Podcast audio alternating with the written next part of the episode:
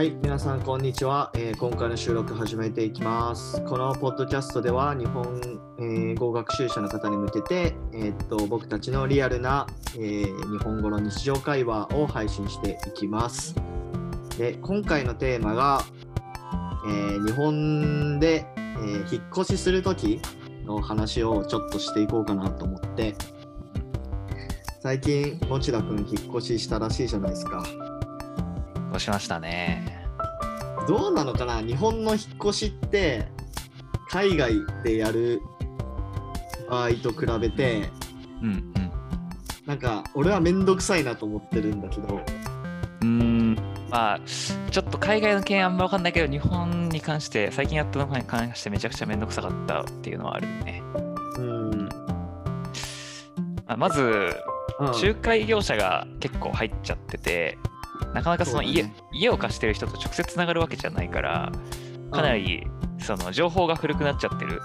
うん。あのこここに募集してるのかしないのかっていうのすらなんか電話してみたらもうすでに募集してませんっていうのが返事が3日後に来るみたいな感じだから遅そいよなれが結構辛いかな、うん、うん、まあじゃあちょっと軽く日本で引っ越ししようとした時にやらないといけないことをちょっと教えてもらえます？はい OK です。じゃあまずはい。引っ越したいと思ったらやることはでもほとんど一つなのかなと思うんだけどあ2つかな。2種類あって直接うん。不動産屋さんっていう、えー物件の貸し借りをうん。そのなんていうかまとめている業者がいるからうん。大体駅の近くにあるんだけど、そうだね、えーまあ、自分が住みたいと思ってる駅の近くに行くのが早いかな。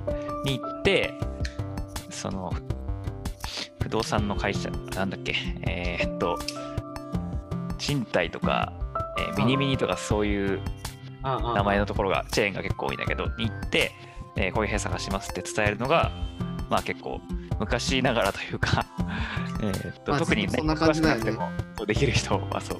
うん。でもう一個は、えっと、ネットで調べて、まあ、スーモとかホームズとか大手のサイトがあるんだけど、そこに行って家賃とか、まあ、住みたいところ、地域とか路線とかを選んで検索して、でその後、まあ、問い合わせ、メールとかを使って問い合わせして、で、内見って言って、えーっと、これ以降に関しては、ネットでやってもオフラインでやっても、直接店舗に行っても同じなんだけど、うん。まあ、内見って言って実際に物件を見に行って自分が住みたいかどうか判断する。っていうね。えーそういう過程を経て、うん。えー最終的に契約書を書いてでまあそうそうだね、えー住みたい日を決めてその日にそう引っ越す引っ越してっていう感じですね。なんか結構やっぱハンコが多いよね。いやーハンコなんかなくなったと思ってたら全然あるねこんえっと最近？最近引っ越したんだよね持田は、最近引っ越したね、うん、その時もハンコやっぱめっちゃあった？あー押したね。いっぱい押した。あそうなんだ。やっぱね不動産業界はまだまだ IT 化できてないんだろうね。そうだね。紙とねハンコと、あと、そう。うん、サイン。温かみ。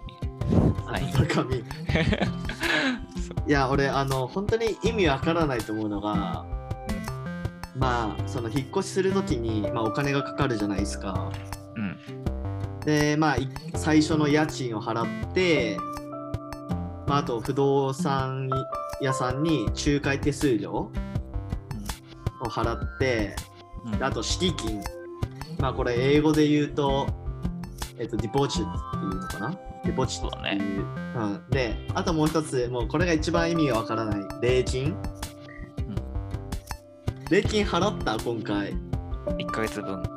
あ1ヶ月分払った。まあこれあの礼金って、まあ、な何かわからない人のために説明すると、まあその家を貸してくれる大家さんに対して、まあ払うお礼のお金、家を貸してくれてありがとうっていうお礼のお金で、でもそれってさ、家賃じゃんって思うけどね。うん。うん。そうなんですよね。チップみたいなもんかなでも。まあそうだね。チップにしては高すぎるよね。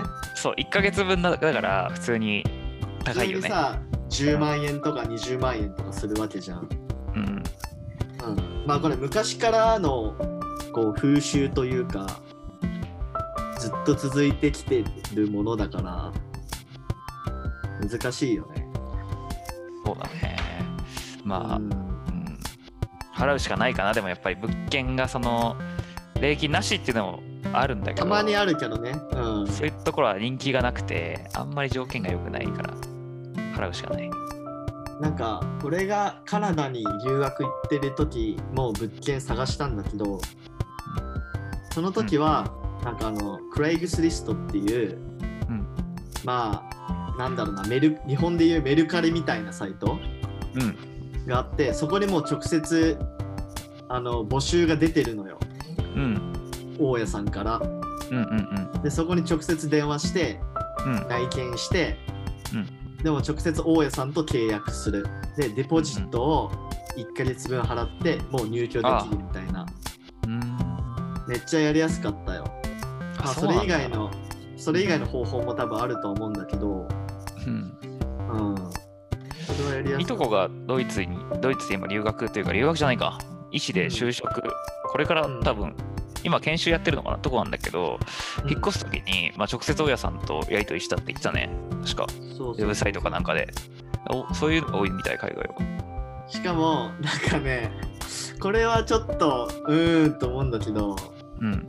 内見とか行く時に、うん。前の人が住んでる状態でもなんか結構見れたりするのよ。だからなんかめっちゃ散らかってる部屋？うん。だけどまあこんな感じだよみたいな。感じでそれは何？住んでる人は何も言わないの？言わない言わない。でも大家さんは多分今日なんか内見の人来るからうん。ねくらいのまあ事前告知はするけどうん。まあまあ俺んちだからなみたいな。そうそうそうそう。大家さんからしたら、まあ、俺んちだ。そうそうそう。まあだから全然そういうのも許されるというか。まあそれの方がいいよな、うん。そうそうそうそう。ちょっとセキュリティ的な懸念はあるけどね。うん、まあでもそこは、まあ、大家さんが付き添いでなんか変なものなんか盗まないようにちゃんと見てるから変なことはできない、うん。うん。まあそうね。だからそういうのと比べるとまあうん日本で引っ越しするのってちょっと面倒くさいかなっていう感じはするよね、そうだね。なんか、今住んでるところ、実はエアコンが1個しかなくて、部屋がはいはい。4個なんだけど、そやば。のエアコンとかもつけられるのね。全然。あ。つけられるんだけど、ついてなくて、あそうだから前の人ともし話せたら、なんか、エアコン置きっぱなしにしとくんねみたいな、そういうコミュニケーションもできるかなと思ってて、だってさ、エアコンで取り外すときにさ、結構お金かかるから、あなんかその分お金払うよとか、そういうコミュニケーション取れるんだったら、ね、なんかうんうんうん直接やり取りした方が絶対いいのになって思う。まあそれはなんかどうなんだろうね難しいねうん。まあやっぱりなんかセキュリティ的なとこかなと思うけどね。日本の場合結構。変えられないよねうんそう。そっか知らない人と直接接する機会ってあんまりないからね。確かにうん。